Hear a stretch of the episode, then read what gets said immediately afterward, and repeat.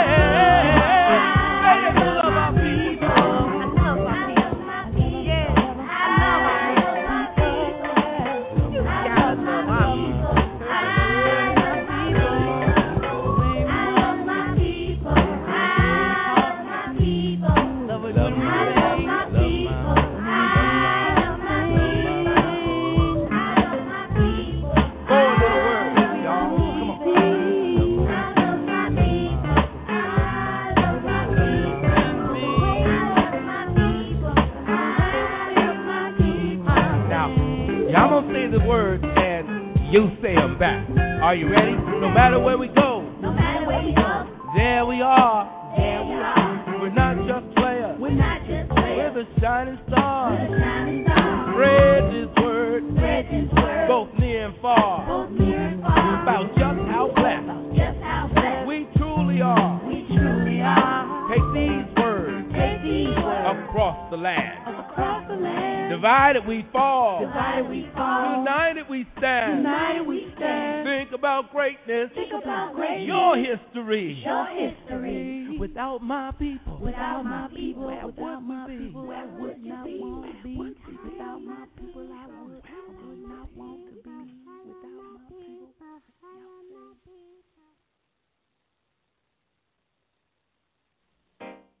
Are you hosting an event would you even think about leaving 20,000 folks off of your invitation list?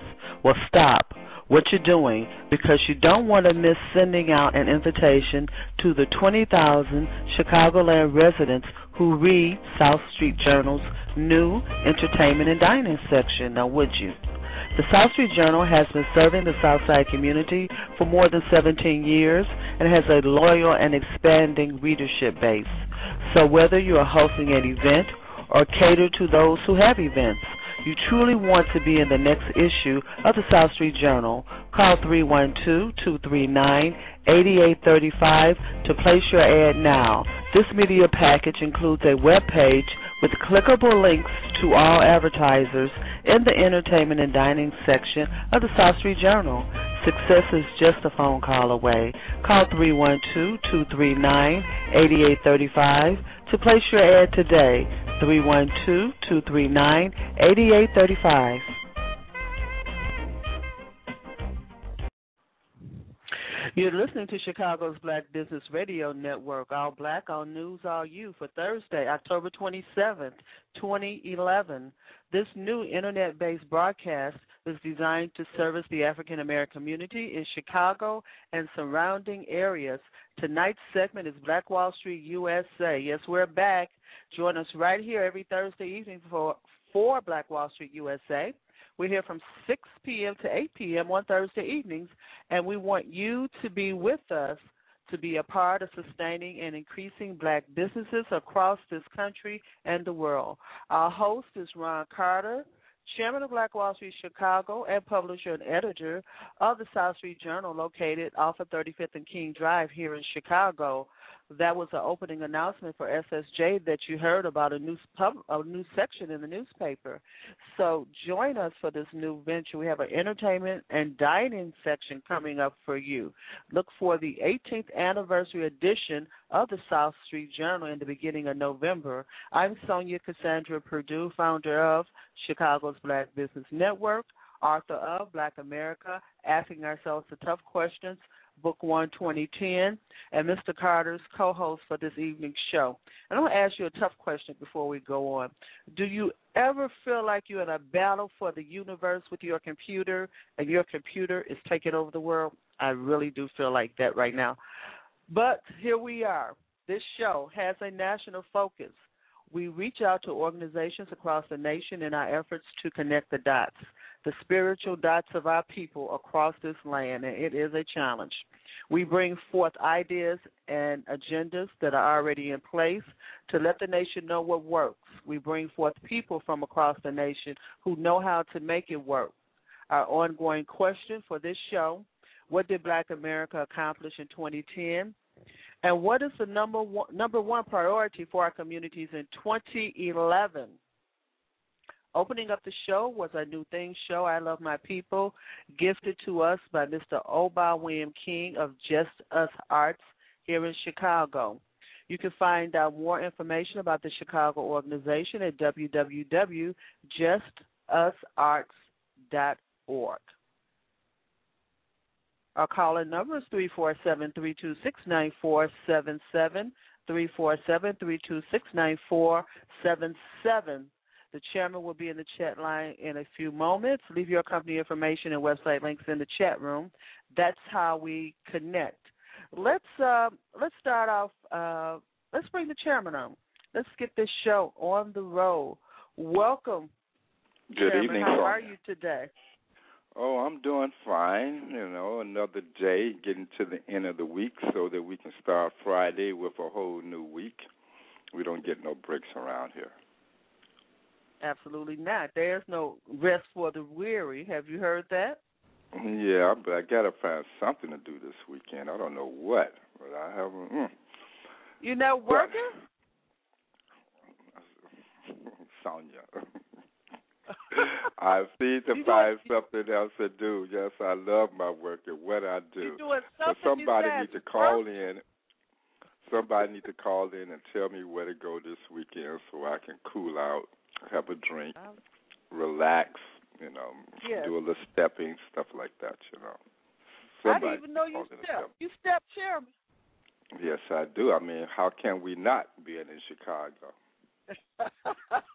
we, Do you step? Gotta, you stepping in the crib almost, weren't you? hmm Yes. Yeah. I might Oh, be I kind of break- dusty. It's I'll been break a while. something off stepping. Oh yes, absolutely. Somebody Mm-hmm. call and tell get, tell the chairman what to do. Invite him over. Take him out. Do something Yes, for him. yes, yes. Something, something, something. Do something for the chairman. His number Mm. is three one six two four eight three five one. Give him a call. Right. And how are you? I'm doing great. I'm just, you know, trying to win, trying to save the universe through my computer, and uh it's whooping me. But I'm here. I got on. I'm alive. So, uh doing well, Chairman. Doing well. Very good. Yeah, so we Black got a Street? Hmm? pardon. What's going on with Black Wall Street? Mm. Well, It's not a chitty chat show. This is a business show. There's no chitty chat here.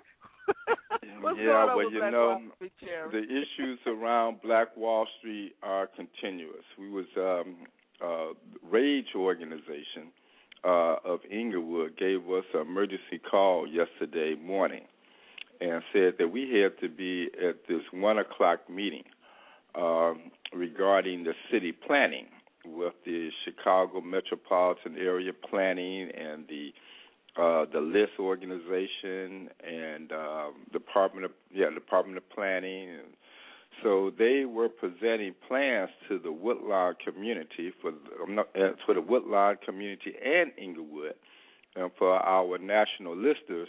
Uh, Woodlawn and Englewood are two of the most uh, low disinvested communities in Chicago. So happens to be black, but there's been a lot of money being pumped in these areas. The residents was concerned that this planning is going over their heads and not to their heads, meaning that they're not part of the initial process. Welcoming planning, welcoming development, uh, but uh, Miss uh, Butler, who gave me the call and said, "Ron, you need to get there." I got there, and naturally, I put Black Wall Street on the agenda. Even when it comes from the the mayor endorsing the Black Wall Street parity legislation, to a host of aldermen uh, supporting the Black Wall Street districts and legislation, but these city planners did not include Black Wall Street districts in their presentation. So naturally, we had to put it there. Uh, the city is getting ready to go to in uh, to prepare for its budget for 2012. That has a lot to do with our districts, our 18 districts in Chicago. That has a lot to do with our parity legislation for contractors. And our position is that if it's not mentioned in the budget, there will be no money for 2012. So we're kind of hyped, and it was a good victory for the community at large, whereby we are going to have the Black Wall Street districts on the city planning, meaning that we want black businesses to be part of a policy and guidelines in funding.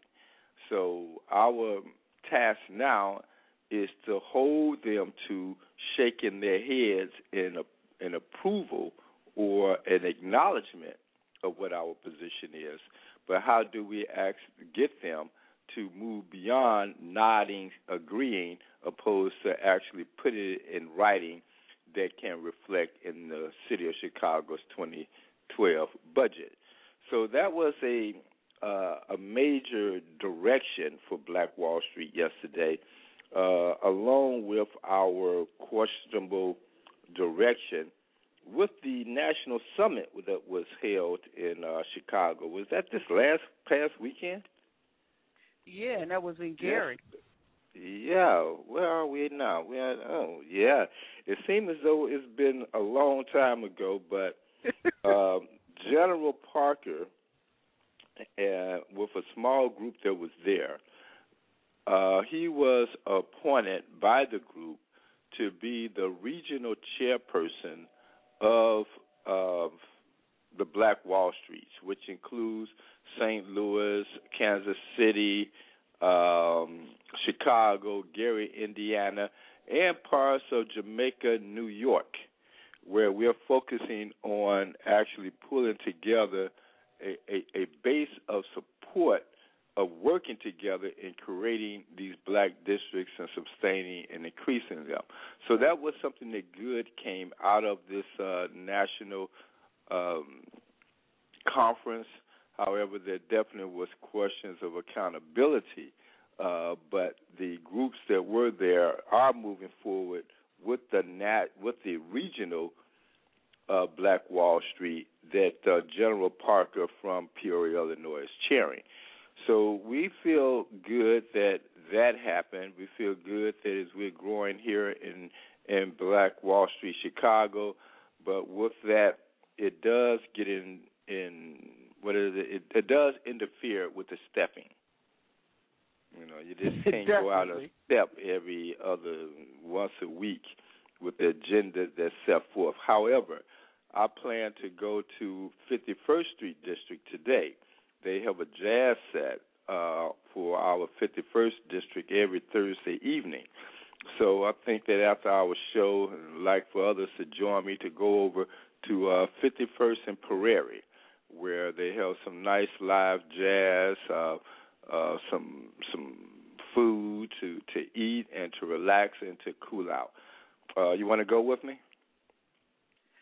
I'm working, but uh, we invite everyone else to go, and we want to be sure that we support that. They started that uh, started that event this summer, and uh, we need to go out there and support. That's Sandra Bivens over there with the Oh yeah, correct. the head of the uh, 51st Black Wall Street District over there, and she's Mhm. involved.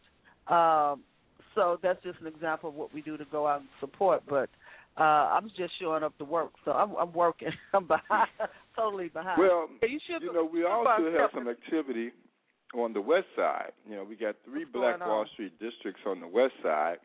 Our honorary chairperson, uh, State Representative LaShawn Ford, hosted a meeting maybe about a week and a half ago of the Chamber of Commerce's on the west side of Chicago, where 16th Street is being designated as an entertainment district, and the where we're at now is planning the logistics of how we're going to combine Chicago Avenue, 16th Street, and Madison Street as a whole Black Wall Street district, or are we going to have them separate?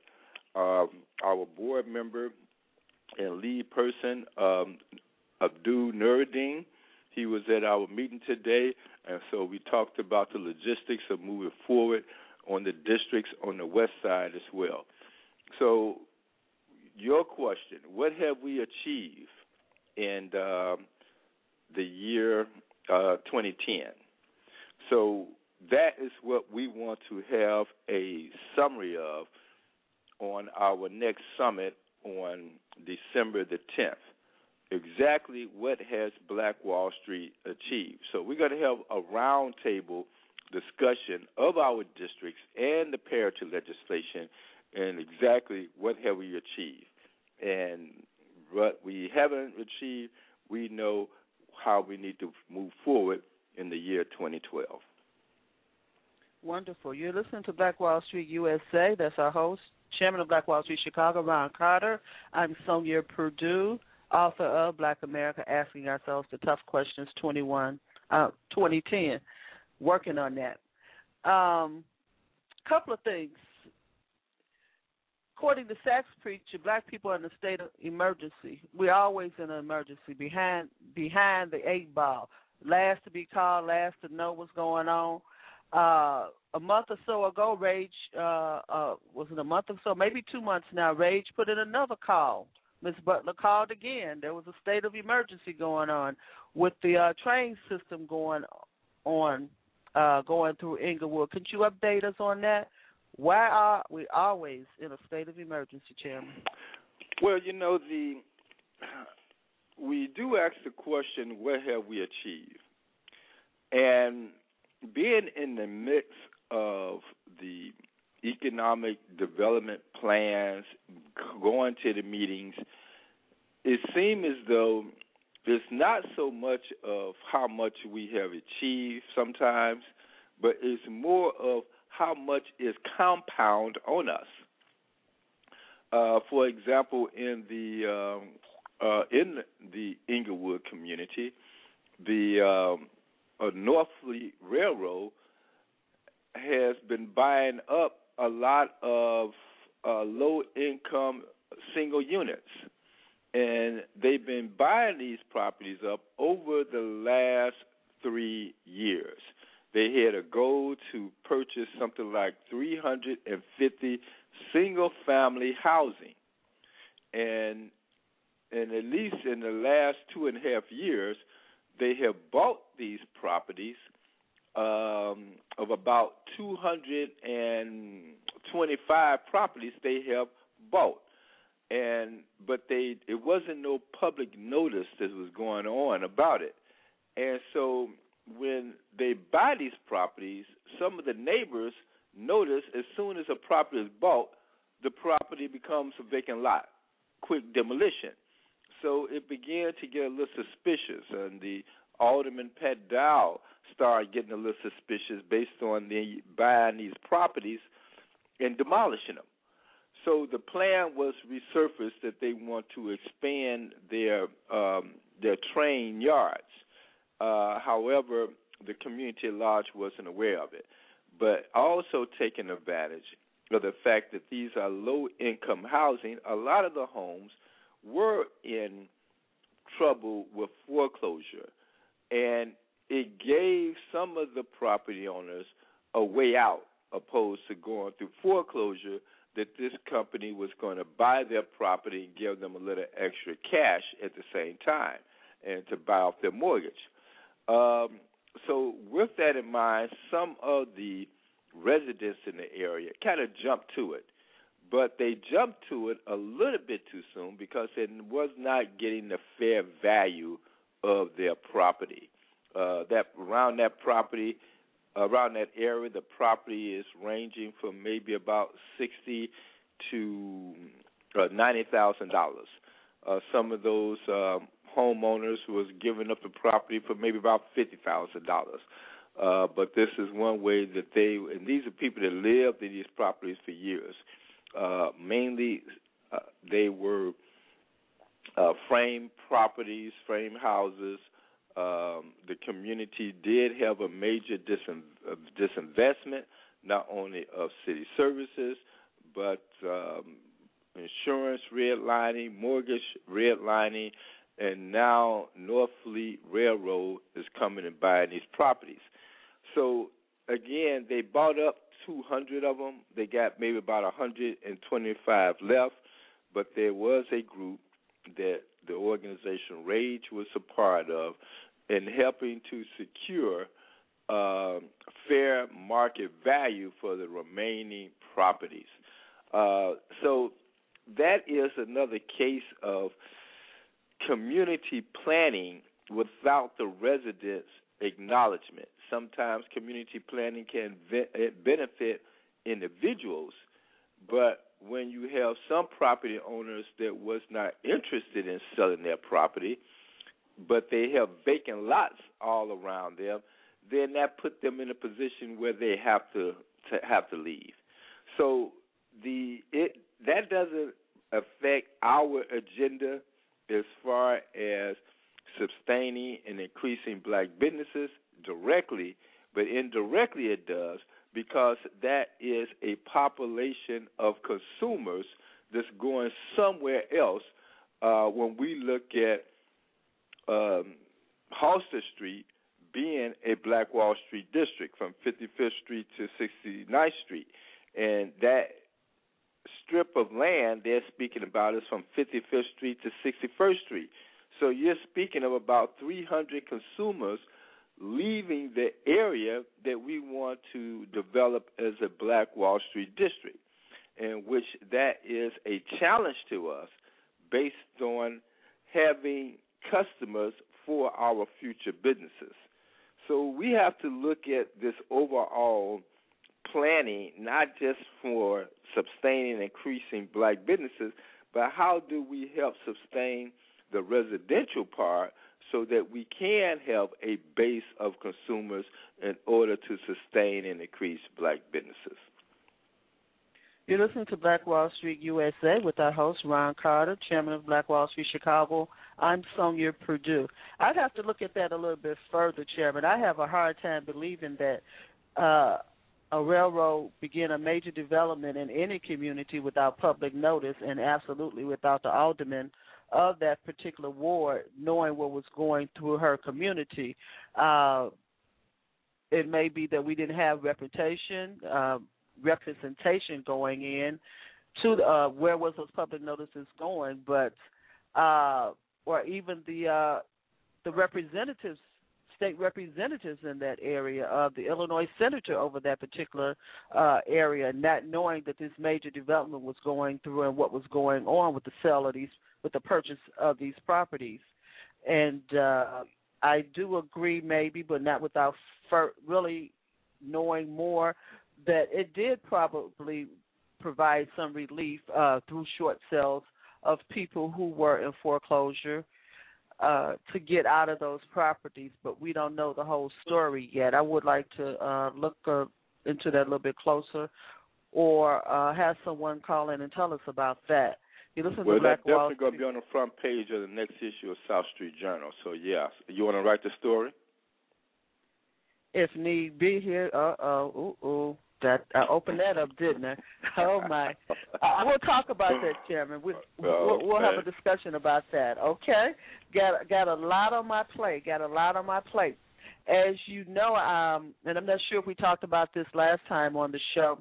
Got a lot of work to do. I'm focusing on Chicago's Black Business Network and the development of my organization uh, coming up in 2012. That is where my energy is going. That's where my focus is going. And I've made a commitment, and I've got to follow through to the best of my ability of hosting Chicago's Black Business Network Expo One beginning May 11th of next year. I'm Very putting good. it out. Th- I'm putting it out there, and uh, my man is working on it. And I want everybody to know that Ryan taught me how to do this. Uh, I was summer coordinator in conjunction with uh, Black Wall Street for the first Black Wall Street National Convention, which was held last year, August 21st through the 23rd, right here in Chicago. And if you missed it, uh, come on out to Chicago's Black Business Network Expo One. That'll be May 11th. Give me call. Give me some calls if you want to participate as vendors as speakers. Uh, I'm putting it together. Want to make it a big show. That's my birthday. I'm throwing myself one hell of a birthday party, and Chicago is invited. So that's one of the things that I'm going forth with. As you try to add things to my plate, Chairman, one other thing that's going on with Black Wall Street that we want you to know. And uh, first of all, we want you to be sure as you listen. I see people on the switchboard who listen all the time, but they won't talk to me. they won't talk to us. They love As your you voice.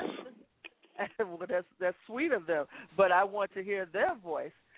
As as we uh, share this information with you and go through this process with you, we want you to share with other people. Have them call in and talk about what's going on, not in, only in uh, Black Wall Street in Chicago. This is a national show.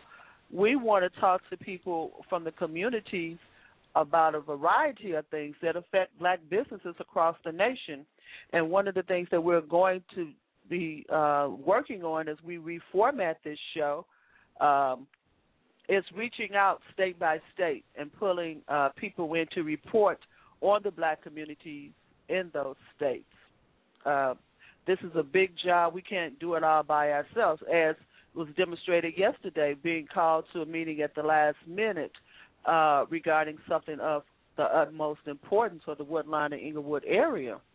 We need to hear what's going on not only in our community, but around the country. As I've said before, and we've discussed, Chairman, people have full time jobs to make these moves through these communities, but we don't have full time people in paid positions to counteract these moves. And if really for the advancement of our people, that's what we need. We need watchdogs watching the dogs everywhere oh, all oh, yeah. over this country. Definitely. And we don't have that, and that is keeping us powerless.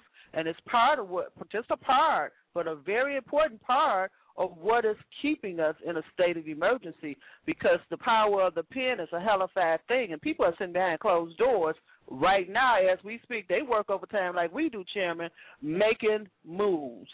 And uh we don't have anybody watching it. We have nobody knowing. These things go through legislation, they go through courts, and when you hear about it, it's done.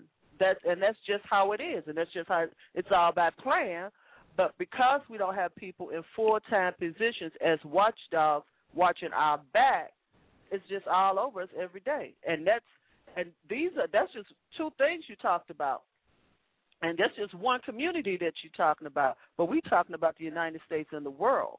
This is what takes place every minute of the day, and that is why we're under the gun, totally under the gun, uh, So, every day. Yeah, we yeah, so we do uh sometimes want to question I said what have we achieved? But be, because we're in the day-to-day operation of so many uh issues that are compound, we kind of pause to think have we achieved anything because we're always on a new agenda and always on a new agenda. As soon as we get one agenda um, addressed, then maybe two jump back up. And uh, Chicago, what we one thing that we found out yesterday, which is contradictory to our agenda, is that the city of Chicago is looking at down zoning commercial space in the city of Chicago. So we raised that question to the Department of Planning. How are you going to down zone commercial property, but yet say you're for Black Wall Street districts, and we look at the the plight of some of the business districts in the black neighborhood. If you're going down zone them, that means what you're doing is setting the black community up to go to other neighborhoods to buy. And so we wonder why it's sometimes so hard for us to open these businesses. Is that's because the government has set up a mandate of a guidelines and policy that gear us not to open up businesses, not just black people, but anybody. And so people tend to go where they're comfortable and they go to the suburbs to do their uh, their purchasing because the city has been structured not business friendly in at least our neighborhoods compared to others. So there's Absolutely. compound issues. Absolutely. You listen to Black Wall Street USA with Chairman Ron Carter, Chairman of Black Wall Street Chicago. And absolutely, uh, as they say, it's a difference between check and uh, checkers and chess. And we got to play chess because that's what they're playing. Now, we're looking for uh, Nita Simone, Nita Simone, oh, Nita, Nita Marchant, who is uh, founder and CEO of Strategic Solutions Network, which is a professional so- social service network that collaborates with nonprofit, for profit, and government enterprises to facilitate positive social change. Uh, Nita is hellified on some strategic planning. She knows her job. She has a hellified resume. We uh, don't see her on the line right now, but her uh, profile on Chicago's Black Business Network indicates that they provide sustainable solutions, staff training, capacity building, and program development for organizations. So we certainly want to uh, have this dialogue with Ms. Marchant. It's been a pleasure working with her over at Black Wall Street, Chicago. We certainly want to have this dialogue with Ms. Marchant as to uh, the importance of strategic planning for organizations and uh, nonprofits, as in, for instance, for Rage, so that possibly we can get to the point where we're not always on the gun, that we can be ahead of ourselves sometimes, including myself. She's going to work with my organization to do some things to get me uh, online, and she's qualified to do it. You listen to Black Wall Street USA. Now, uh, before we go to break, Chairman, is there anything you'd like to share with our audience, and then we'll take a little break? Well, I'll definitely be looking forward to uh, Ms. Nita uh, Marchant on our program, and which we will be going into some in depth on strategic planning, not only as far as relates to the internal operations of a business or organization, but how it also affects your in, your internal planning has a lot to do with the external planning of business when it relates to zoning, TIFs, uh, special service areas, the SSAs, all in the community development block grant. We have to look at a holistic strategic plan as we move forward in securing and uh, securing and sustaining black businesses. Uh, so yes, we look forward to Nita to be with us, and so we, we can move forward to the agenda. You listen to Black Wall Street USA. Our host is Ron Carter, chairman of Black Wall Street Chicago. I'm Sonia Purdue, his co-host for this segment. Our caller number is 347-326-9477, 347-326-9477. Uh, coming up is Step Up from the International Women of Reggae. Enjoy.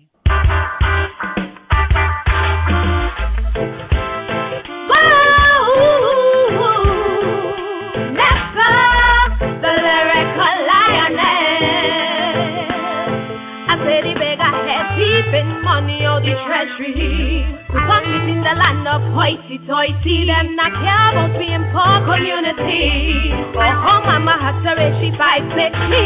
They just want to lavish in luxury. That's why they smuggle taxpayers' money. Then skin tweets for the paparazzi. But I'm here to tell them publicly. Get up and forget your greedy appetite.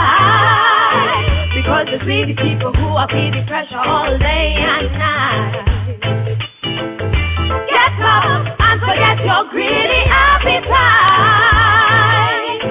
Because it's really people who are feeling pressure all day and night. It's time to govern the country right. I run the country right. It's time to govern the country right. It's time to govern the country right. I run the country right. It's time to govern the country right.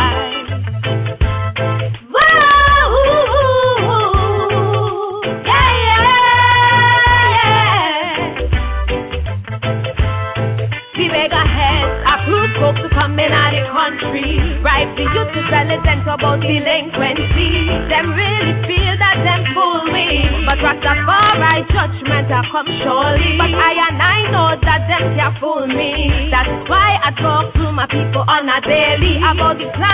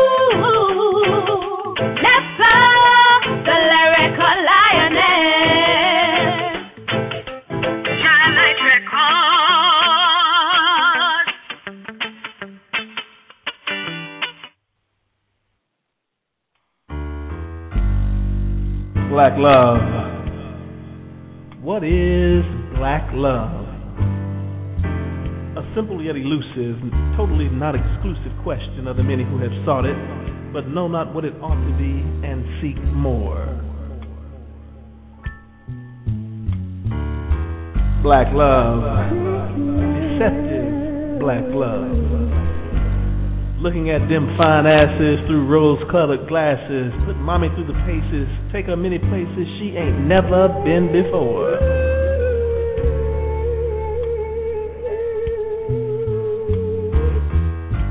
black love, insatiable black love. Checking out the new man in the flat upstairs and trying not to seem rude or crude, yet pursuing your desires and showing interest.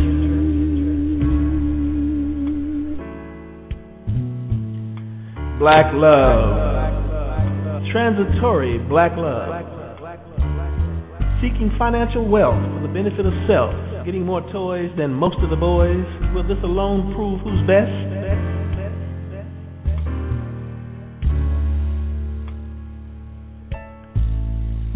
Black love. Prodigious black love. Is it being seen in public places, looking in children's faces, while being hypocritically analytical about our bad past deeds?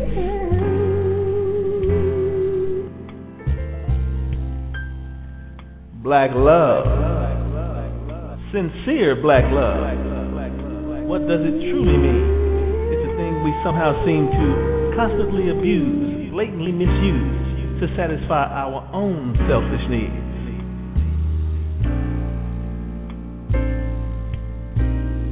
Black love. Celebrated black love. Devoid of it, we will constantly be in turmoil, disjointed, and torn from the moment we're born, needing true love, the kind that always maintains. Black love, righteous black love. My feelings are it's when the spoken of begins to dedicate and eradicate bad connotations to our name. Black love, conquering black love it will never be defeated. We strive for all to see that we can do as we have done. Black love, classic black love. As a people, we have rich history and must show all others we can work in unison.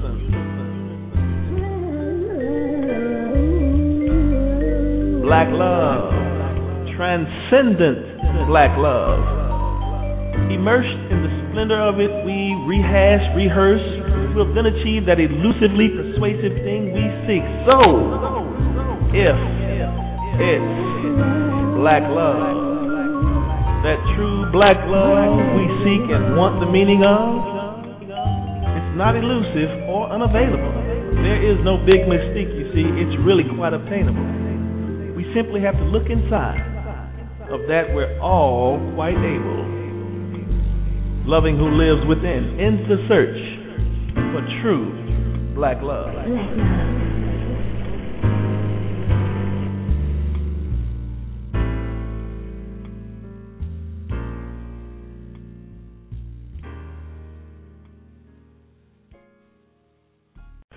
Register today for the 2011 Black Wall Street USA National Convention and have a chance to win a seven-day Caribbean cruise, including airfare and accommodations. Trip arranged by a travelmoment.com. Representatives from 27 Black Wall Street districts from around the nation will convene on Gary, Indiana from October 21st to the 23rd at the Genesis Convention Center. This year's theme is Make Me a World. To have a chance to win this seven-day Caribbean cruise, you must register online at blackwallstreetdistrict.com. That's blackwallstreetdistrict.com.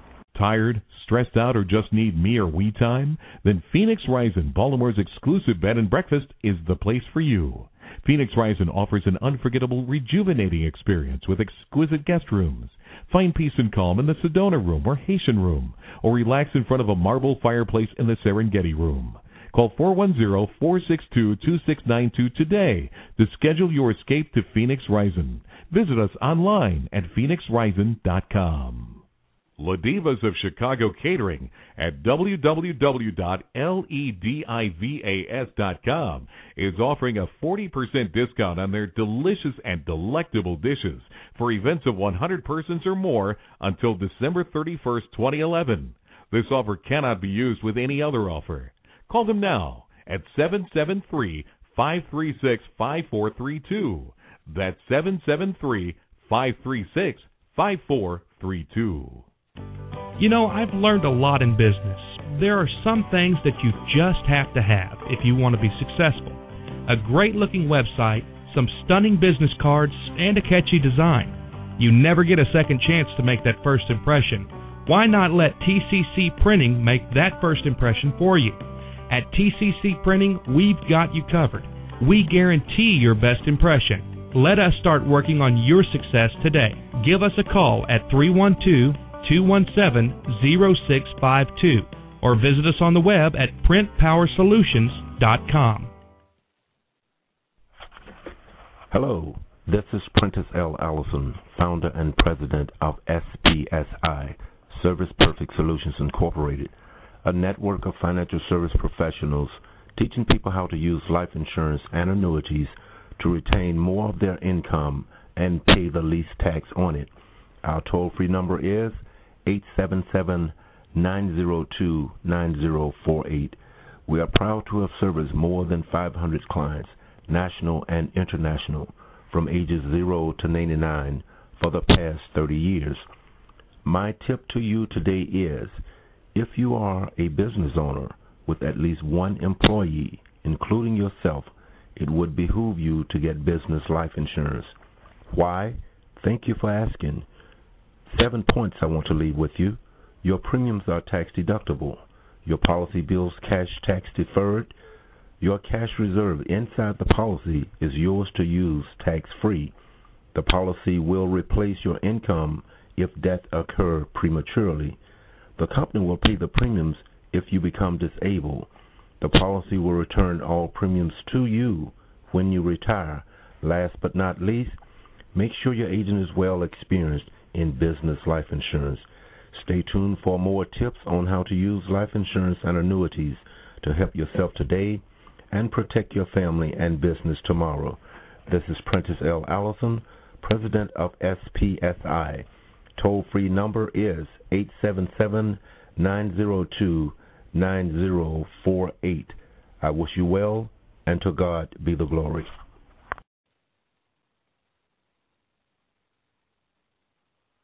You're listening to Black Wall Street USA for October 27th, 2011. We want to thank all of our sponsors. And yes, the national convention has passed. I threw that in there just to confuse you. Uh, we want to thank you to all of our sponsors and uh, especially Prentice Allison from the West Side Black Wall Street District. Our calling number is 347-326-9477. Our host is Ron Carter, Chairman of Black Wall Street Chicago. We're discussing a lot of things while we wait for Anita Marchant to call in. We also were expecting uh, Randy Rayner of Keeping It Real Law Project. He was at a press conference, and I'm not on ex offenders, and I'm not sure what time he's getting out of that. I did leave him a message, so hopefully he will call in. Let's welcome the uh, chairman of Black Wall Street Chicago back to the show, and uh, let's go over a few things, Chairman. Now, I did hear. Um, that you say in the meeting today, you did decide, uh, make a decision that you will be hosting a summit in December. Correct. Yes, right. December the 10th will be Summit 17 and uh, it's not going to be a full summit the way we normally do it because our focus is going to be on the city budget. And as we focus on the city budget as relates to building our Black Wall Street districts and our summit resolution. So that's the focus of what we're looking at for our summit. It would be more of a roundtable type of event, uh, and we will plan it in, in that aspect opposed to the audience type of setup that we normally have at times. So we're looking for people to start uh, signing up for this uh, district or for this summit, and we're looking forward to people to take part in how these Black Wall Street districts would benefit their particular community. Keep in mind, and I'm going to keep this in mind, with the former uh, CEO of the Chicago Urban League, uh, making the point that Chicago will be the next Black Wall Street, and that is how it is going. Self pilot more than us pushing the envelope. Uh, so we're feeling good about this next summit, which will be again Summit 17. We're getting up there. Wonderful. Now, also, uh, listeners, and we want you to spread the word. In doing that, Black Wall Street is in the midst of a membership drive between October the 1st and December 31st. Um, That's right. We did talk a little bit, uh, not on the last show, but previously, about the history of Chicago's uh, uh, Black Wall Street, Chicago. Yeah, we get all those mixed up. Black Wall Street, Chicago, and the history of Tulsa. We talked about the history of both of those. So just uh, briefly, since you have you know set the agenda that there will be a summit, and that is summer summit 17. Just briefly, uh, can you tell our listening audience because people go back and listen to these shows and archives more so than they even listen to us. They hit the archives quite a bit. Now, can you tell them a little bit about what a summit is and what is really the purpose of a summit? Because it is really uh, the foundation of Black Wall Street. It is one of the purpose purposes that they exist. It's a reporting um, type of tool whereas Black Wall Street reports back to the uh, general community what they've been doing all year. But I'm going to let you take that role. What is a summit and what is really the purpose? I know this is a special summit, but what is usually the purpose of a Black Wall Street summit? You've had 17. What's the result? Why are you still doing it? What's the purpose? Well, the summits are a form of an accountability of an public organization that has not been uh, recognized based on its transparency. Transparency. When we have our summits every three months, this is not just a a call of action of what we need to do, got to do.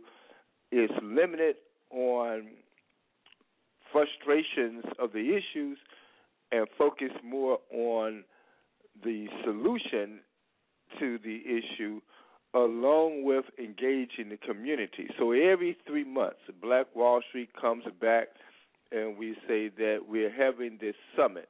And so it's not just our Black Wall Street districts reporting, our black contractors in the neighborhood reporting, uh, the parity legislation reporting, all those that we are preparing, been working on.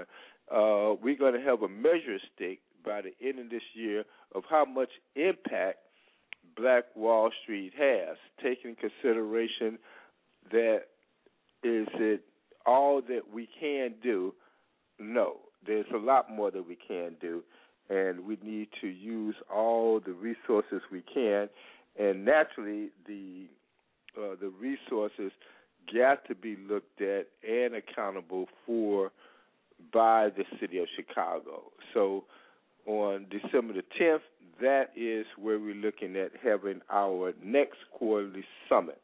And then from there, we will have our next summit, which will highlight Black History Month, because we took a position that Black History Month do not portray the historical nature of Black Wall Street and actually what happened. Uh, so we want to gear the community up for December uh, 10th, moving on to our summit. Um, it'll be Summit 18 in February, where we're not only going to be addressing the issues, but we're looking for the feedback from the community on us developing these Black Wall Street districts. Great. You listen to Black Wall Street USA with host Ron Carter. I'm Sonia Cassandra Perdue as co-host for this evening. You may also listen to a rebroadcast of this show at www.wjpcchicago.com Saturday mornings, 9 a.m. to 11 a.m. That's www.wjpcchicago.com. Mm-hmm. Now, as a matter of fact, you can listen to all of Chicago's Black Business Radio Network shows right here in our archives on Blog Talk Radio. A couple of things Mm-hmm. I, I want to uh, share with you. I'm going to go back uh, over a couple of things. Now, WJPC Chicago is a supporter on community affairs for WJPC Chicago, and they are a supporter of Black Wall Street Chicago. And through November 15th, for those of you, come on over to a meeting. The uh, general committee meetings are Thursday mornings at 8:30 a.m. to 10:30 a.m. And uh, for those of you who come over and begin your membership and your relationship with Black Wall Street before November 15th, WJPCChicago.com is offering that they will uh, play 100 commercial spots for your business. That's a way of giving support. That's uh, with a hundred dollar donation towards your membership with Black Wall Street Chicago. If you have any questions or you want details on that, uh, background on WJPC FM Chicago, give me a call, 312-239-8835, 312-239-8835. And just if, if you permit me, uh, Chairman, to uh, talk about my relationship with WJPC FM Chicago. WJPC, everybody knows, is an old station from back in the day, well, in the 90s. Um, but they are on the net right now. We have great numbers on the net, and there is plans and application to move to FM very, very shortly. As Community Affairs Director, it is my job and my duty and my um, you know, inspiration to reach out to community businesses and small businesses and assist them assist them in getting their information out to the masses. Spoke with uh, um, a new business owner yesterday who's going to come over and work with us at WJPC about the difficulty in the small businesses. Uh, they're just overwhelmed financially, and they can't. They have very difficult have difficulty growing because they can't reach the reach the masses in advertising and marketing. It's cost prohibitive, as she said, and it is very much cost prohibitive. Prohibitive, but we do have vehicles for you to use. South Street Journal is a vehicle uh, that is cost uh, effective and cost beneficial for you. And I'll let uh, Mr. Carter talk about his 18th anniversary edition that's coming up. WJPC, we've made these spots very, very affordable for you. So, as a small business person, what we're saying is we're here to work with you. I'm a small business person, business owner. Uh, Ron Carter is a small business owner, hopefully to be beyond that. Um, I have big dreams. I really, really, really do. Now, but in doing so, uh, part of that does does require me as an individual, and I'm speaking individually as an individual now, to reach out to small businesses because I know how it feels. I've been uh, real estate agent, loan officer. I've done those type of things. I know the struggle of being a, a business owner. I live it day to day for the past, who knows, ten years. I know what that means. So it's it's my duty uh, to, if I have these tools available, uh, and I say if we have these tools available, the newspaper is there. The newspaper is coming out in the beginning of the month. You need to be in the newspaper. You cannot be invisible if you are in business and expect something to change. You cannot be invisible, standing there looking out your window. And I see this walking down the street, not only in the black community, people standing there waiting for people to walk in the door. They're not looking for you. You have to go out there and get them. You have to let them know they're there. Uh, That's people right. just waiting in restaurants, sitting there looking. Uh, I was in a, a black restaurant on the north side on Morris by Morris L. They were all sitting around because no one was coming in. Well, I think you need to go out there and pass out some flyers, give them a coupon. You have to say something you cannot sit there and wait for your doors to be closed. You're gonna have to do something, and we're trying to provide some tools for that. So one of the things, come over uh, those commercial spots for WJPC FM are the cheapest that we can give anybody. I mean, we we're, we're donating them to Black Wall Street, Chicago. So come over to the committee meeting next, next Thursday at 8:30 a.m. at 449 East 35th Street. Uh, meet the chairman, meet me, and uh, sit down and find out what it's all about. And make your hundred dollar donations, and we'll put that commercial together. I'll even pay for the commercial for you. I'll you write the spot, I'll pay for it. We'll put you that going out there, for- my dear. You really putting it out there. I'll do it. You know, it it has to be done. We we can't be silent. Uh we just we just got to do this. You you know what the struggle is. I know what the struggle is. Why don't you tell them about the 18th anniversary edition? Uh publish put on your publisher and editor hat now, Chairman. Well, you know, there's this quote by uh, Frederick Douglass that says that the most uh, valuable instrument to advance the, the movement of his people, he can think of no instrument no greater than the press. Now, given that when he made that statement in the year approximately uh, 1889, there was no internet, there was no radio, but his emphasis was on mass communications in order to get the word out, and that a lot of times the press is a tool to engage the community opposed to just entertainment and to give people just some information is also a part of a tool. So we feel good about South Street Journal that it is entering its 18th year, and as it's doing so, it has been a tool for Black Wall Street. So the matchup has became that there are 18 years of South Street Journal, and there's 18 Black Wall Street districts for Black Wall Street, the organization. So it's uh, 18 years for the 18 districts. And we want to profile our districts. We want to profile business. And we want to do it in a way that is not only entertaining, but is hardcore news to get people to take that paper and make it a souvenir.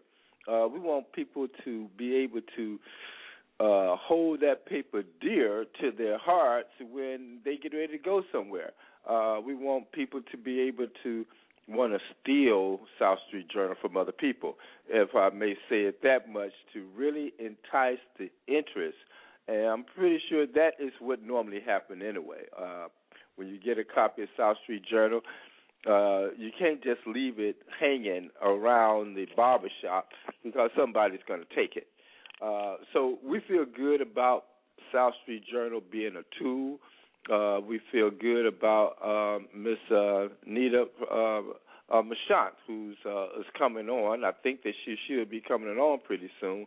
Is being an organizational strategist, not only for South Street Journal, for, but for also for Black Wall Street, as we combine the press, the media, with the movement. And if we look at it, the first thing that uh, Hitler did when he was about to take over Germany, the first thing he went for was the press. He had to control the press, and I think a lot of times, if you can recall, the the uh, the press was used, such as the radio, uh, was used to brainwash the enemy. The United States did it as well as Germany did it, trying to win the hearts of the people that they was working against. And so we also have to use South Street Journal as a tool to uplift and to uphold the integrity of the movements that we engaged in and it just so happens this movement here is sustaining and increasing black businesses. Because if we do not do that, then and if we do not secure the base of our businesses, then South Street Journal would not be a tool for the community, but it would be a tool for those that put the big box ads in that media. And it's basically the same way with the uh, the blog radio or Chicago's Black Business Network. How do we make it available so that people can participate in advertising to get their word out, to be connected to a media that is practically new, the blog radio, uh, but the message and the purpose of the message remains the same in order to be a tool for the community, which is no different than the Chicago Tribune, the Chicago Sun Times, um, and where they know that they have an agenda and they go stick to the agenda. Uh, and we have to do the same with our media. And so we're going to have our discounts for placing ads in the paper. We're going to have our subscription drives, and we're going to have profile of businesses and stories that reflect the community. So I feel good about these 18 years. And as you indicate uh, earlier, Sonia, yes, businesses do go through those tough and trying times where when you're in business, it seems as though you're the only one in the world. And Uh, but you got to overcome those things, even though sometimes they get kind of intense. But we have to overcome those, especially when you believe in your business. And as long as you believe in your business, you can make some mistakes, but your belief in your business is going to bring you above any type of mistakes that you have made in securing the base and the profits for your business. Um, that has been a concern, especially when you're involved in the movement. What's the question of uh, profit versus doing the job of the community? And a newspaper it's a little bit different. The media is a little bit different itself because it has integrity that it has to live up to. Uh, it's not about just uh, putting a sale of uh, 50% off uh, shoes or anything like that. You got to be able to win the hearts and the minds of the community for people to buy it. Uh, what is that front page? How does that front page affect many people when uh, that front page is sitting out on the counter? Is somebody going to pick it up? Is they going to brush it off? But if we have the content that represent their community, in which I feel so good that South Street Journal has, maintain its integrity, maintain its purpose, maintain its will, regardless of the odds, to stay focused for 18 years. You know, I don't even know exactly what 18 feel like. It's been a long time since I've been 18 personally. but at the same time, 18 years for a business, um, it has had its ups and downs, but it is still staying fast with an identity that the community identify with. Well, chairman and publisher and editor, you know, you may not know that there are people out there that appreciate you, but they, uh, as Miss Felicia came in one day and said uh, she was at a restaurant and she wanted to know what was going on, and uh, everybody was running over there to get the paper, looking at the paper, and she wanted to know what they were looking at because she knows she, she's on the board. And she went over there. They were looking at the South Street Journal, South Street Journal out, South Street Journal out. So you may not know sometimes, Chairman, if something's going on out there, you making something happen out there. So I'm sure they out there looking for this 18th anniversary edition oh, of the South Street Journal. So uh, you go ahead and do your thing, do your thing, do your thing, publisher. I'm Sonia Purdue, founder of Chicago's Black Business Network, and uh, guess who I'm going to draft to do my thing? What you say? Guess who I'm going to help? Uh, uh, who I'm going to draft to help me do my thing? Don't put my name on no more list, Chairman. mm-hmm. who you drafted? No. Oh, what are you talking about? You're already part of the list. You're helping with this uh, uh this anniversary issue. So I don't have to draft you. You draft yourself. Else. Don't add anything else. You tried to add, add a uh, a story about the railroad over there in Englewood. I'm supposed to be doing an inter- interview with Jimmy Tillman II that I have not done, but look for that. We should be doing Um, that in a minute uh, or two. My dear co-host, what's the theme of the the um, our radio program when it first come on? Black Wall Street, Chicago. Hmm. The theme, the song, the I- theme. I love my people. What they got to Thank do you, with it? Thank you, my dear. Thank you, thank you. You said it all. Uh, I'll be trying to rope You me said it all. Mm-hmm. You said it roping all. me in. Jimmy Tillman's interview may be in the next issue, so I'm just setting it out there. So look for that. But uh, Miss Nita Marchant is on in our imaginary green room out there of Strategic Solutions Network. She's going to be our upcoming guest. But just before we do that, our calling number is three four seven three two six nine four seven seven, and we want you to call in and be a part of all that we do whether you're calling from New York, Mississippi, Alabama, wherever it is, if you want to be a part of our reporting team, uh, what I really like to do uh, and start is in my mind, like the hundred thousand other things, and I do want to always be thankful to Ron Carter for giving me rope to hang myself over and over again because I just keep adding things to this list And he keeps saying, uh huh, yeah. And I keep just adding things to this list. But one of the things I'd like to reach out to, and I'm going to formally put it out there next week, is I'd like for you all over the country, wherever you are, send us in one or two minute uh, updates.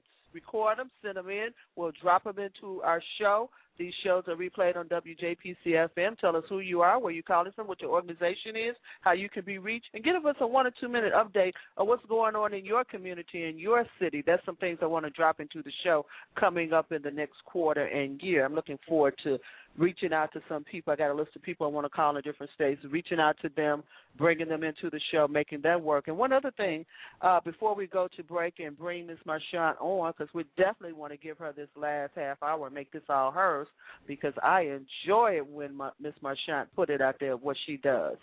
It's a much needed service, and she does it well. I just I can't say enough about her. But the other thing I want to put out there for Chicago's Black Business Radio Network, we are looking for broadcasters. We are building a network here. Chicago's Black Business Radio Network, All Black, All News, All You. We have about eight new announcers now. You should see begin seeing them in our lineup right here on our page coming up in November, which Mar- Miss Marchant is going to be one of those. You didn't know that, did you, Chairman? But she's going to be not. part of. Uh, part of our lineup. Absolutely. Couldn't do it without her. Looking forward to working with her. And we got about eight announcers uh, that are going to be part of that. And as Community Affairs Director for WJPC, those shows, their shows are going to be replayed on WJPC. We're filling up the day. That's my responsibility. Another thousand things to do. That's my responsibility to fill up those shows that Saturday, every Saturday, with uh, shows that are of importance to our community. I don't I'm not knocking anyone, but I don't want to hear the same voices. I'm not looking for information from the same people. I'm not looking to hear the same story. I want to hear some different voices, and these are some different voices and be uh, drum beats that we're going to be sending out to the community. I want to hear a different side of the story. I want to hear some different solutions. I want to hear some classes. I want to hear some instructions. I want to hear about some community services. And like the chairman and I were talking about what went on at Rage, uh, the call from Rage yesterday, I don't want us to be the last one to know. Uh, Reuben Fellows. Oh, you didn't know that either, did you, Chairman? Reuben I sure Fellows. did not the uh, informational strategic network media. I don't know what Reuben does. Reuben knows everybody. I don't know. He all, all kind of pictures. I see him in little newspapers everywhere, sitting at a table talking. But he travels everywhere. He's he said he's the connector. He's the information man. He's the media man. He's the researcher. He got it. He know it. He want to share it. So he's very excited about this. So we're building something that I hope will be of value to the community, and we're not talking about the TV show. I'm getting that in there too. But uh, Chicago's Black Business Network is going to have a show where they feature their members. I'm focused on what I'm doing. I'm not playing. It's not. Uh, it's not all about me. My business is a social business network. It's a social media, but it's a social business network. My responsibility as founder and administrator of that network is to service my members. I have over 800 members. I am focused, Chairman. Get out of my way. Woo, get it, girl. Go. Get it, get it. That's it. Chicago's Black Business Radio Network. You're listening to Black Wall Street USA with host Ron Carter, chairman of Black Wall Street Chicago, publisher, publisher and editor of the South Street Journal for 18 years. That anniversary issue is coming out shortly. Ms. Nita Marchant is up after this break. Please stay with us, and thank you for listening. The Soul of Chicago, WJPCChicago.com.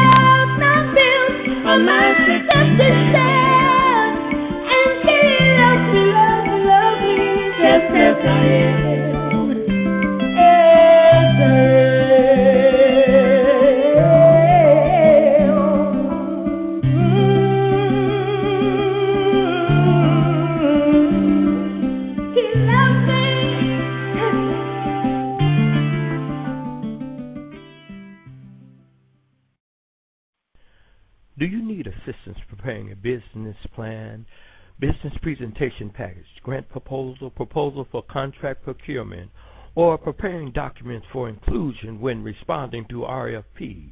If so, call Chandra M. Hooks and Associates at the area code 773-241-7110. That's Chandra M. Hooks and Associates, 773-241-7110. Phone now for your free phone consultation.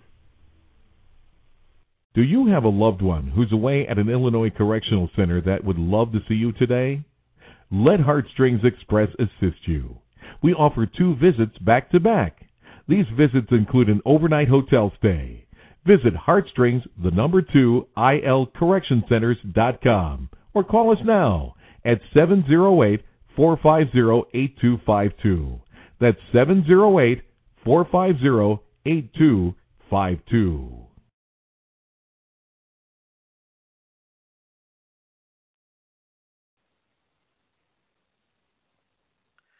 You're listening to Black Wall Street USA. Our host this evening is Ron Carter, chairman, chairman of Black Wall Street Chicago. I'm Sonia Purdue, founder of Chicago's Black Business Network.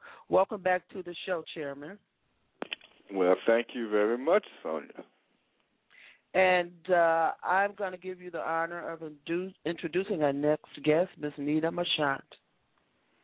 Well, it's my pleasure. I believe that sometimes uh, people creep up on you when you least expect them to. Um, Miss Anita uh, Marchant came around through the Chicago's Black Business Network, and then her her, her strategic nose started sniffing and sniffing, and, and, and felt uh, uh, some type of presence that she uh, that that she can feel her way to move an organization next to the next level.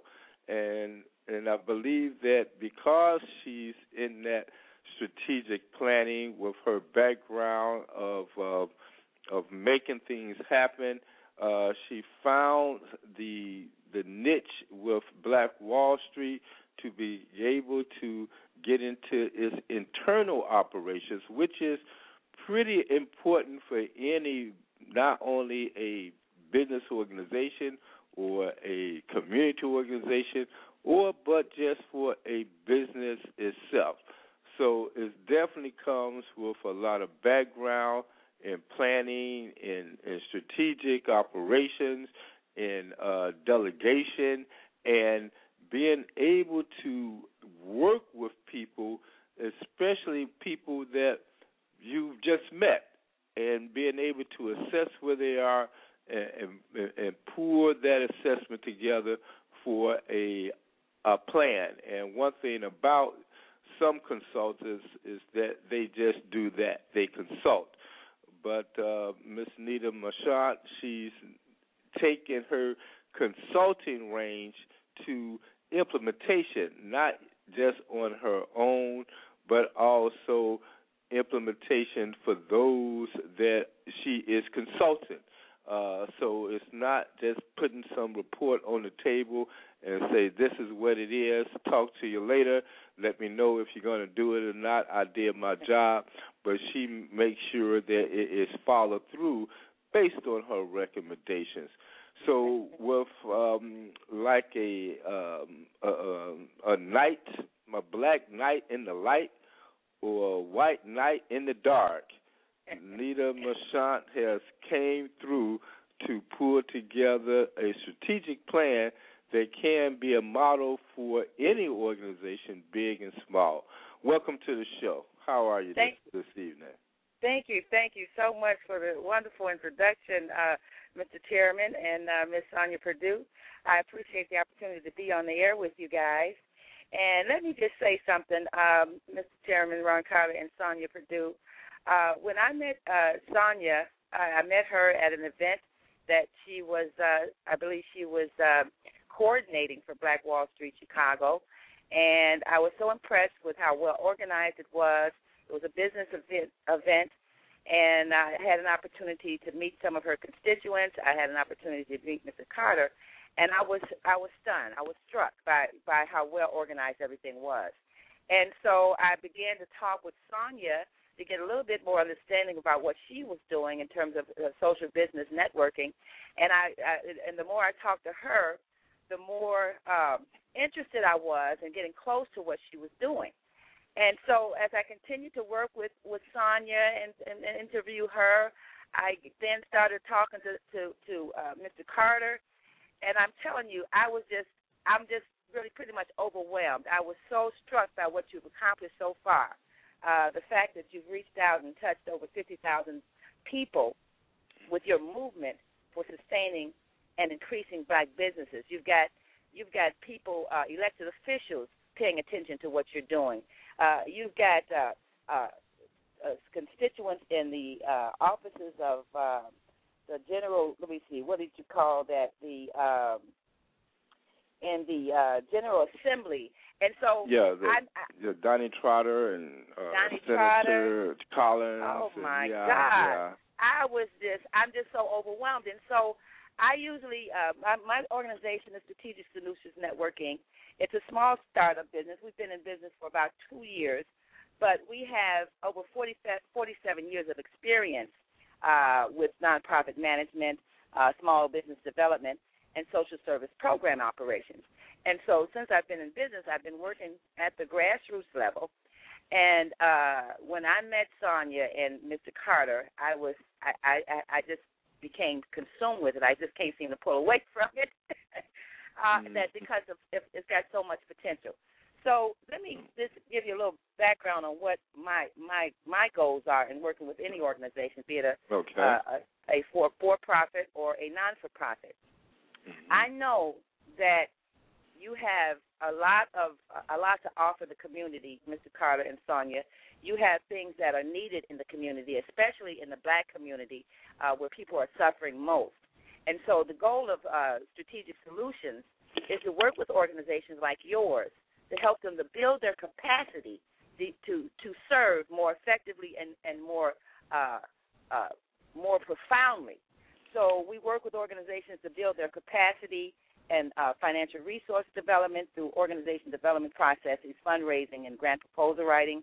We also work with organizations like the small businesses like uh, like Black Wall Street Chicago, South Street Journal, and uh, the Chicago Black Business Network.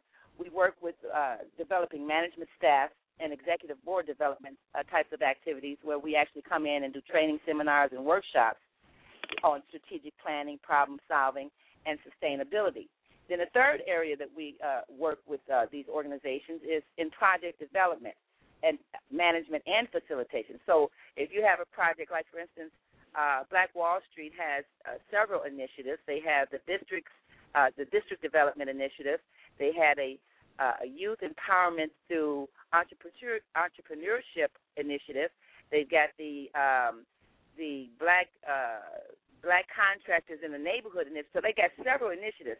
So what SSN would do with an organization uh, like Black Wall Street is to work with them in developing those initiatives so that they become a model and that they can be duplicated and then become uh, known as what they call evidence based, and uh, that it, that would put, put those programs in a position to get funding.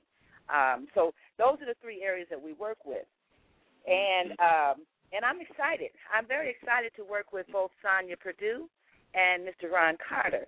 Um, so that's where I, I that's who that's who Strategic Solutions Network is, and uh, we've been working. Yeah, so that's we've been working with you guys for almost a month now, and I'm starting to see a lot of progress, a lot of oh, yeah, development, definitely. a lot of structure. Mm-hmm. Yes, it's it's wonderful. It's really really. Well, beautiful. then, how did you end up? I mean, what drove you to get in this line of business? Well, here, I'm glad you asked that question. I was uh I was employed with uh, uh, Mercy Housing Lakefront. It was a uh, housing development and social service agency, and uh, actually, uh, I have been in business before, but I was doing it part time. But what happened was this this major uh, national organization lost funding. They lost, and they ended up carving out about 15 or 20 people were laid off, and I was in in, in that number. So rather than laying back on my laurels and uh, saying "woe is me," a group of us decided to uh, to launch a, a project where we can stay engaged with the community and offer our expertise and our support uh, for small organizations uh, th- where we can actually offer our support in areas of capacity building, uh, staff training, and program development. So uh, that's how I, I got business, um, Mr. Carter. Uh, Okay. And uh, but pri- but prior to that, I was also uh, working uh, as a small business development. I had an organization called uh, League of Minority and Women and Entrepreneurs back uh, several years ago. That was uh, composed of about 30 or so small business owners, both women and, and men. But they were uh, they were we call ourselves the League of Minority and Women Entrepreneurs. So I've been in Mhm. business for for for several years, well, at least actually about 10 years altogether, on and off.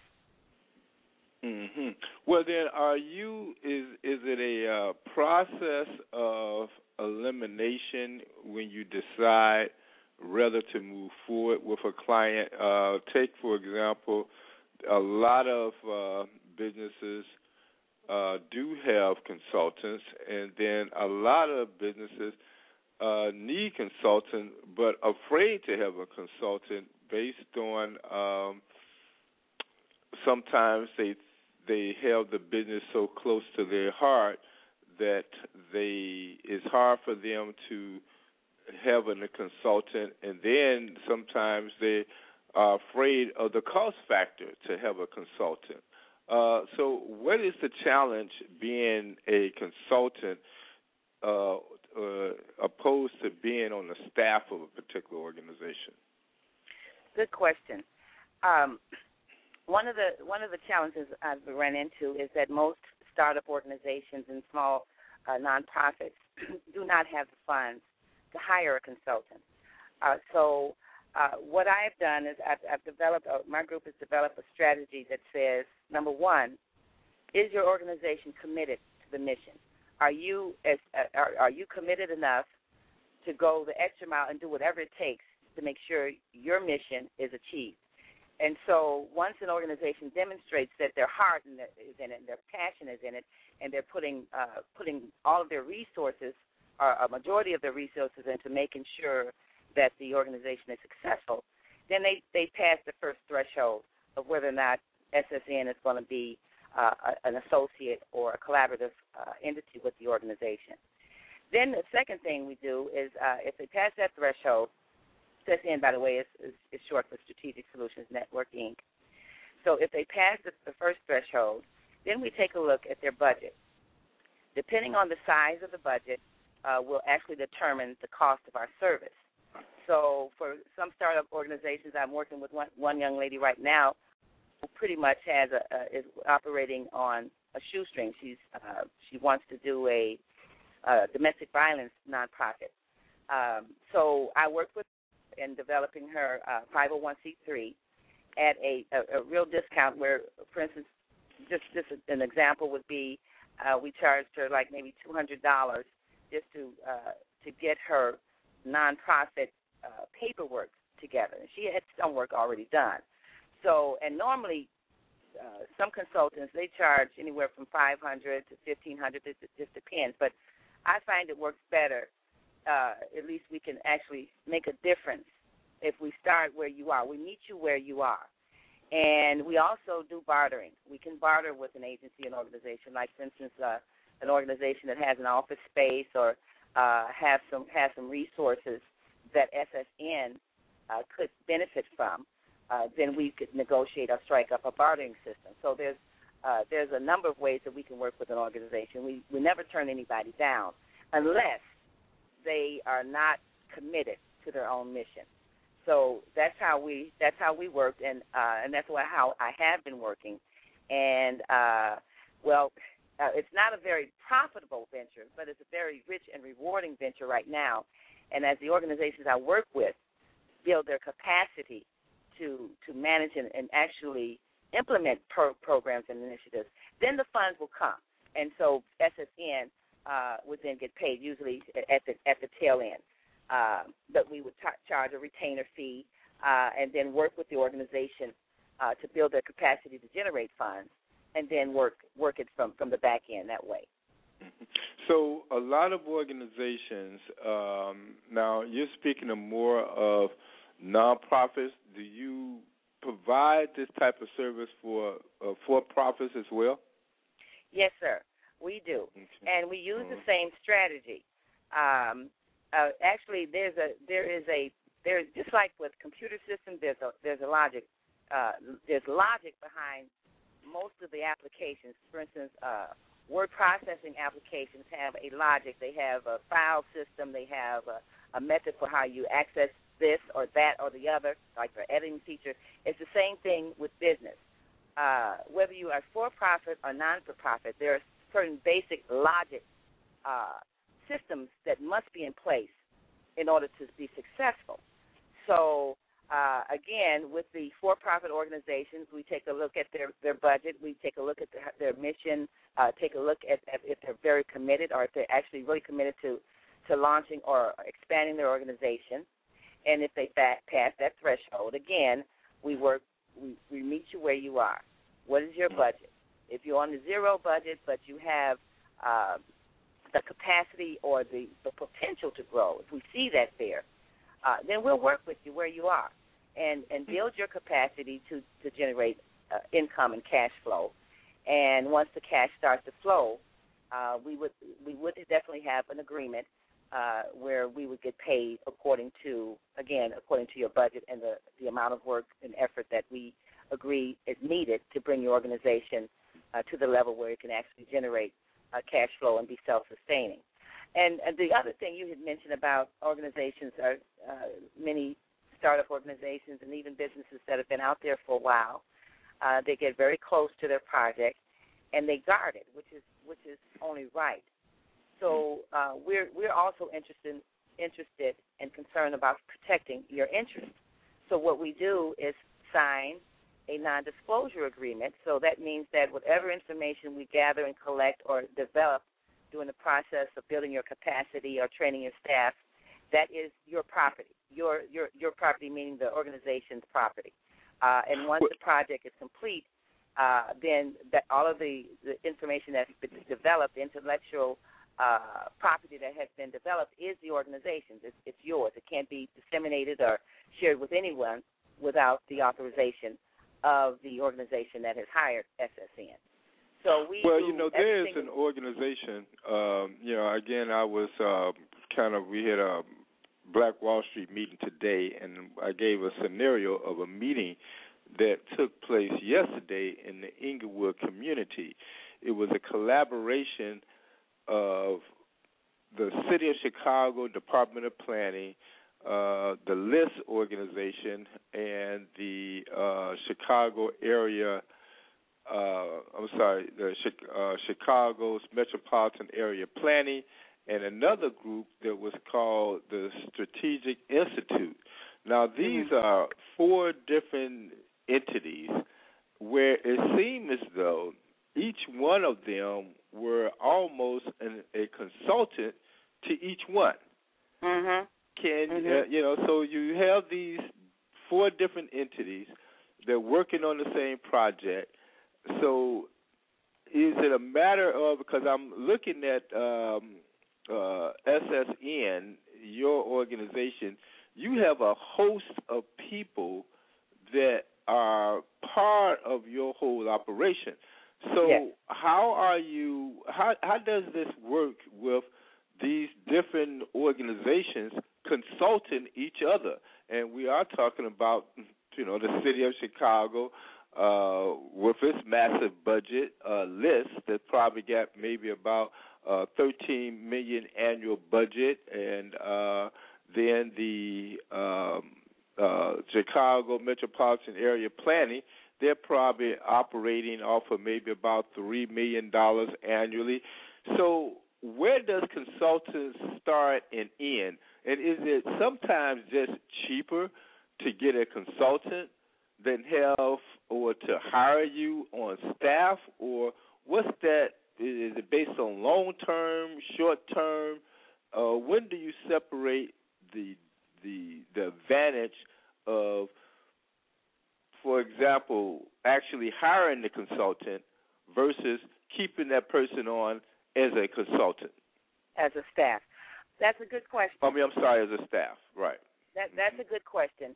Uh, usually, consultants come in on a temporary basis, like three to six months, depending on uh, the scope of the of the assignment. Uh, so, and the benefit of bringing on a consultant as an independent contractor is that you don't have to worry about wage, you don't have to worry about uh, taxes, you don't have to worry about benefits and all the other uh, FICA and all the other things that are associated with a regular staff person. Uh, the other benefit is that an independent contractor uh, usually comes in with a, a set of skills that allows them to work uh, independently without uh, consuming a whole lot of the, the client's time. Once a consultant comes in and gets the scope of what's happening, they do their own research, come back to the table with recommendations based on the assessment of what's going on in the market, uh, an assessment of the, of the priorities and things like that. So the biggest benefit uh, of a consultant is that uh, they usually are temporary uh, and uh, once the, the assignment is complete, all of the uh, things that were developed still belongs to the organization, and um, and you don't have to worry about accounting processes associated with a regular staff. Now, with a staff person, and I pretty much answered it just with that with what I just said about the consultant. Now, a permanent staff person, uh, it may be it may be necessary to have certain functions of a consultant permanently within your organization. So, for instance, um, with uh, with an organization like a nonprofit, they need a strategic, ongoing strategic fund development uh, plan in place, and need some. They need a, a person, a point person, or a department that constantly stays on top of that thing, uh, and that's that, that would be a permanent position.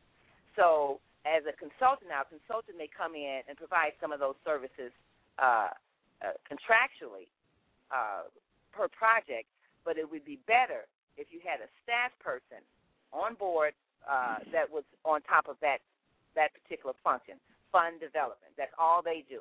Uh, they beat the pavement. They they check the internet. They uh, interact with potential funders. They build relationships and things of that nature. So that would be a permanent function within a nonprofit organization.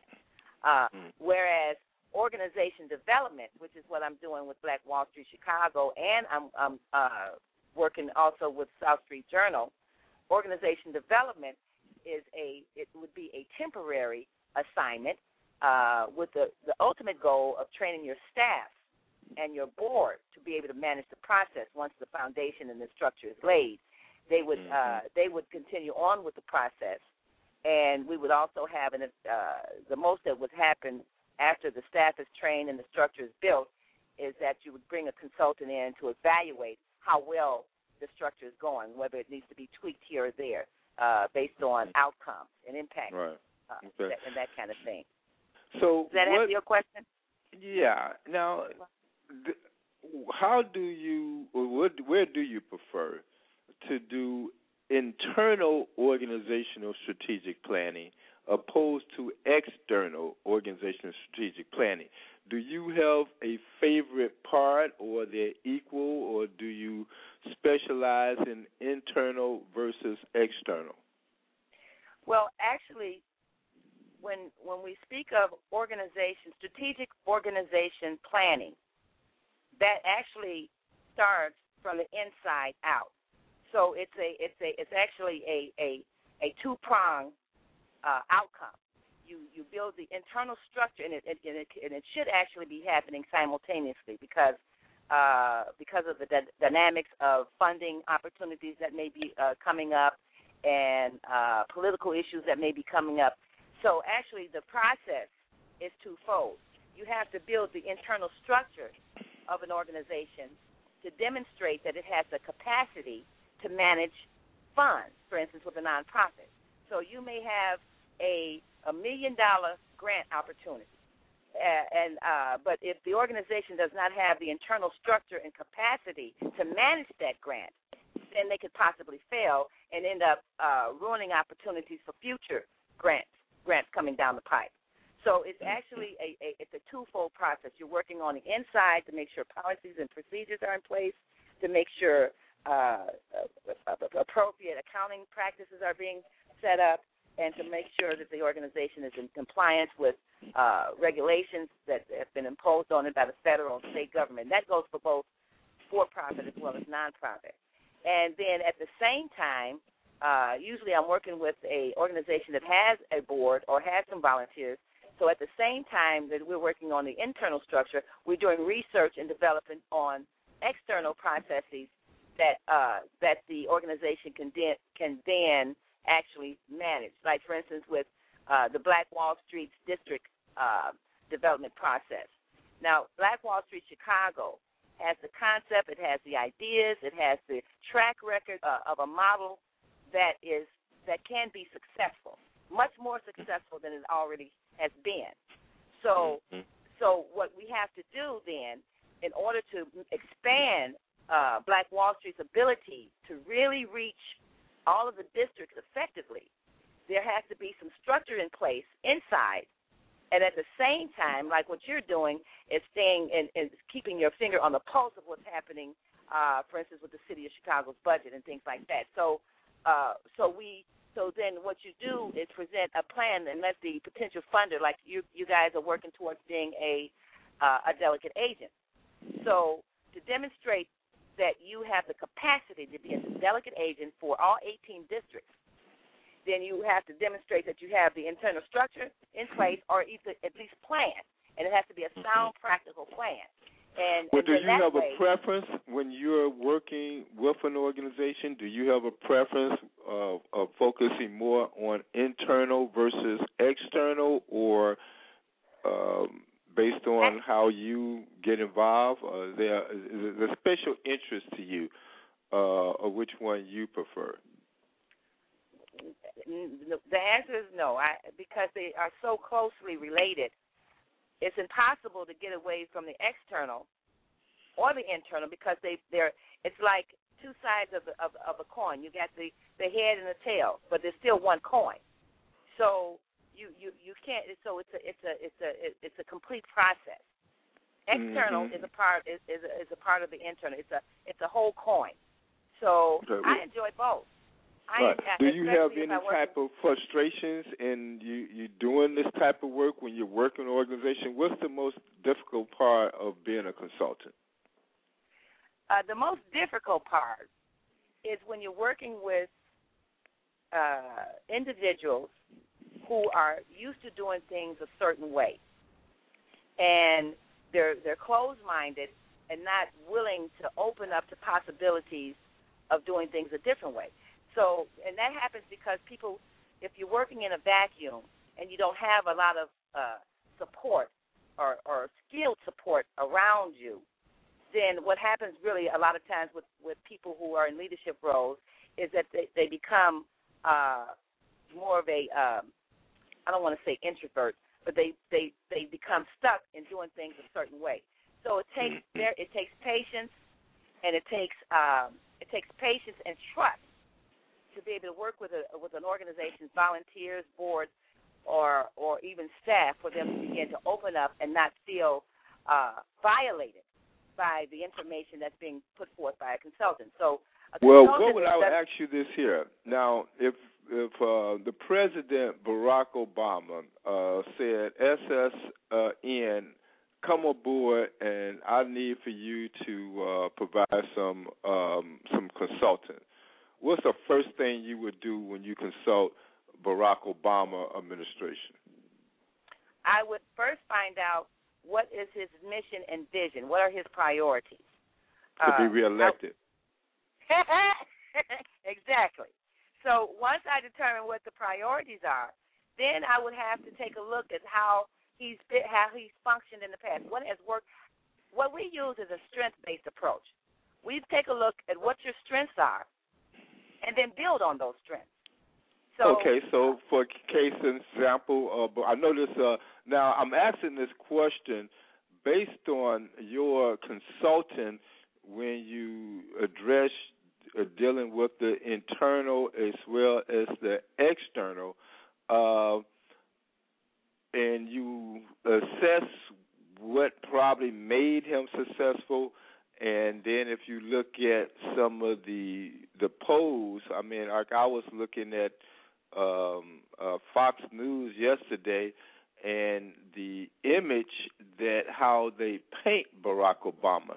How would you consult him, even to the point that Barack Obama take the position that he's not going to come on Fox uh, TV? Would you consult him otherwise, based on him somewhat stuck in his ways that he's determined not to go on Fox TV, uh, and would that be more of your internal or external consulting uh, for him? that would be both.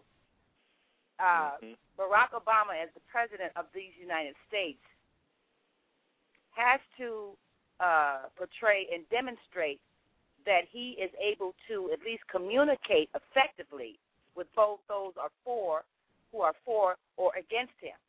And so his strategy, uh, what I would advise him to do, is develop a strategy that would uh, confront his enemies or, or you know or those who oppose him, and begin to cultivate a relationship uh, with that population uh, that's not fear based, where where you actually turn those people who are opposed to you, you you turn them you, what they call it, turn uh, lemons into lemonade. That's that's the approach that we're talking about because everybody has different opinions. They have they they have certain philosophies, and so, some people are just stuck there. But there still may be an opportunity to where we can work together in areas that are universal, universal Mhm. things like, for instance, uh, domestic violence. You, that's a universal no-no. We that's something that we can all agree on. Domestic violence is something that does not need to take place. It shouldn't be happening, and it, it's something that needs to be corrected. Very, So very what you look at uh, as we getting ready to uh, close out on, on our show, um, as you get involved with consulting, do you make sure that you, uh, because to a great extent, when you're consulting, and you're approving the direction of a particular business or organization, do you put yourself in a position that you can really run that organization, or you put yourself in a position where someone may even want to hire you from your consulting work? Well, at this stage in, in my journey, my position is to is to strengthen the organization so that they have the capacity to do it themselves. To to build build on their strengths. If they have volunteers and they have staff to help educate and cultivate that that population that they all already have. Now, if they don't have anybody in place that has the the skill sets that are necessary to take the organization to the next level, then I would work with that organization in in, in uh, identifying someone that could uh, step in and do some some of the work that may need to be happening. Um, well, you got a I, contract. See, say because I'm, I'm shooting this real quick because we're at the okay. end of the show. Okay. Just okay. about when you got a a uh, when you're doing consulting for some work and you know you got to finish this uh, consulting work. Uh, do you find yourself ever wanting to slap one of your people in the face? yes. Oh, you do. Stubborn, the, the stubborn ones. The, and, and I have to exercise a lot of patience because, again, some of us we get tunnel vision and we can't see outside of the box because we're so we're there's a groove there. Do in you the way think that that'll I, help if you slap them in the face, or do you just got to be patient and deal with it? Well, you know what? Sometimes I have to use shock therapy. So if, if I, I may some form of slapping in the face may be necessary. To be honest, I may have to use shock therapy, uh, especially if the organiz- if the organization is is so valuable to the community, and there's just one um, individual or one concept that we can't get past. I may have to use some shock therapy, Mr. Carter, just to you know, just to to, to attempt to wake that person up. And uh, after I've done that, then I have to surrender because I'm a consultant. I have no authority or power over anyone. I'm here to serve and support and to consult and, and, and present ideas that are evidence based mm-hmm. and also based on best practices. So, in both nonprofit you, uh, and what do you look at the future then as we close out, get ready to close out on here? What is the future for uh, consultants in your line of business? Uh, is it more consultants than we realize, and even to the point from Donald Trump to uh, President Barack Obama to um, the Chicago Urban League? Is consultants a great? I know they're not nowhere near a a great percentage of a staff, but what's the future lie for uh, consultants in organizational strategic planning? I think the future is is great.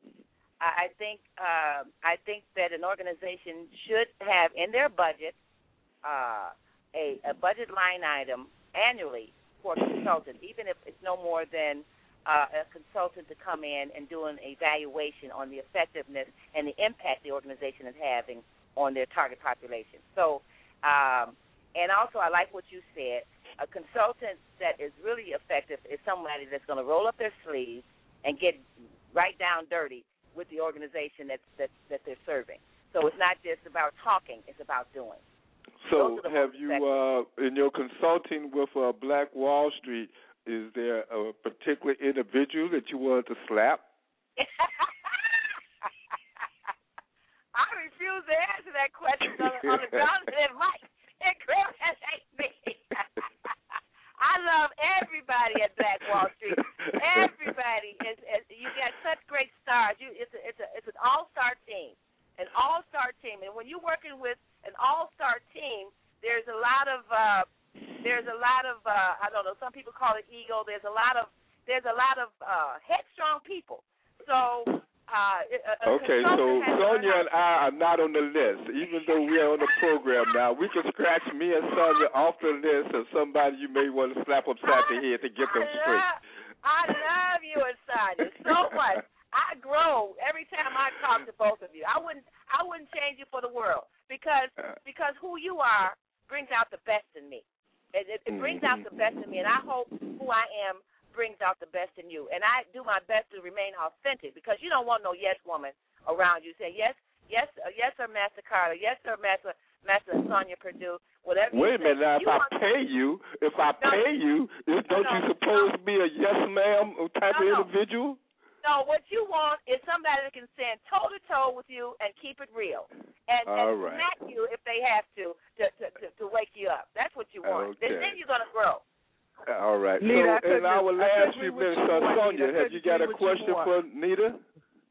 I want I want Nita to close out. We got two minutes. Nita, we need to know where we can contact you. Our audience does. Okay. Uh, again, my name is Nita Marchant. Uh, I can be reached at 773-793-9128. You can visit our website at www.ssncandoit.com. That's ssncandoit.com. I, I appreciate the time that you've given me on your show, Sonia Purdue and Mr. Carter. I'm looking forward to great things for both of your organizations. And the more successful you are, the more successful I am. And, uh, and that's good. what I'm looking forward to. Thank you so much for your time. Thank you for being with us. Okay. Sonia, you're not on the list to be slapped, so uh, you're all right. I, I I I'm not believing her either. But you know, that's why USA. I'm Sonia Purdue, founder of Chicago's Black Business Network. She gonna earn her money. We, this, this, that's the sheriff right there. Ron Carter, he's second in line to get slapped, but I'm okay. She's shaking me up a little bit. I'm a, I'm a hard case. She gonna write this book about this. That's what she gonna do. Amen. But, uh, Amen. Uh huh. That's okay. But uh everything else will be easy after this. We got ten seconds. We want to uh, Absolutely. Thank you so much for being a part of all that we do in sustaining and increasing black businesses. Thank you, Chairman. Go on out there, do your stuff on 51st and uh, Prairie. And uh, we look forward to all of you being back next week. Thank you. This is Black Wall Street USA. Have a great evening. Good evening. Good night. Good night.